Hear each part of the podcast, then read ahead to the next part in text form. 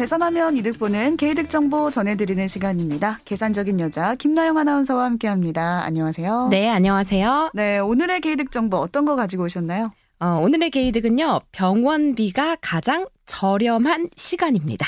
어, 안 그래도 요즘 독감이 유행이어서 병원 가는 분들 상당히 많은데 딱 그 병원 관련된 주제 가지고 오셨어요. 네. 근데 병원비는 24시간 다 똑같은 줄 알았는데 저렴한 시간이 따로 있는 건가요? 따로 있습니다. 똑같은 병원에서 똑같은 의사에게 진료를 받아도요, 평일이냐, 휴일이냐, 혹은 오전이냐, 오후냐, 자, 이렇게 시간대에 따라서 병원비가 어, 다릅니다. 네. 어, 우선 평일 기준으로는 세 구간으로 나뉜다고 생각을 하시면 되는데요. 먼저 오전 9시에서 저녁 6시. 음. 이때는 일반 진료비를 냅니다. 아, 일반적인 시간대. 그렇죠. 그리고 저녁 6시에서 밤 10시. 이때는 야간 진료가 되기 때문에 병원비가 조금 더 비싸져요.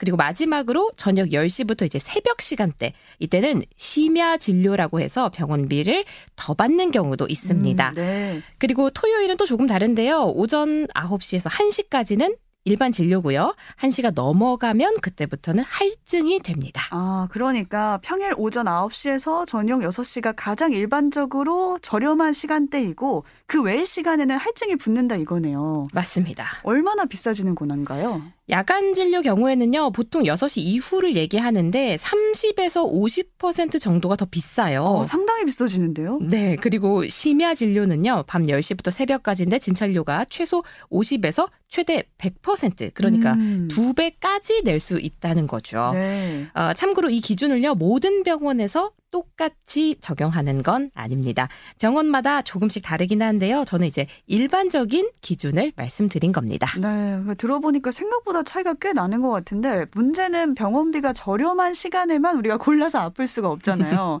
회사 일, 뭐 집안일 다 고려하다 보면은 평일 그 시간대에 병원 못 갈 수도 있거든요. 네. 고를 수만 있다면요. 사실 병원 갈 일 없는 게 최고겠죠. 그쵸. 그런데 적어도 시간에 따라서 병원비가 달라질 수 있다 라는 걸 알고 있다면 음. 도움은 될 것 같습니다. 네, 그럼 병원비 말고 혹시 약값도 좀 시간에 따라 달라지나요? 아, 예리하신데요. 약값도 비슷합니다. 오. 아, 그런데 일반적으로 처방전 없이 사는 그런 감기약 있잖아요. 음. 어, 그런 약은 가격이 똑같고요. 처방전이 있어야 살 수 있는 약, 그런 조제약의 경우만 시간에 따라서 약값이 달라집니다. 음. 평일의 경우에는 오후 6시가 넘으면, 그리고 토요일의 경우에는 오후 1시가 넘으면 약 조제비의 30% 정도 가산됩니다. 아, 그러니까 병원비 할증료, 뭐 약값 할증까지 다 따져 보면은 일반 진료랑 야간 진료 사이의 가격 차이가 꽤나 나겠어요. 네, 그렇습니다. 만약 응급 상황이 아니라면 음. 병원비랑 약값 모두 할증이 안 붙는 시간이 경제적인 측면에서 봤을 때 유리하긴 한데요. 그쵸.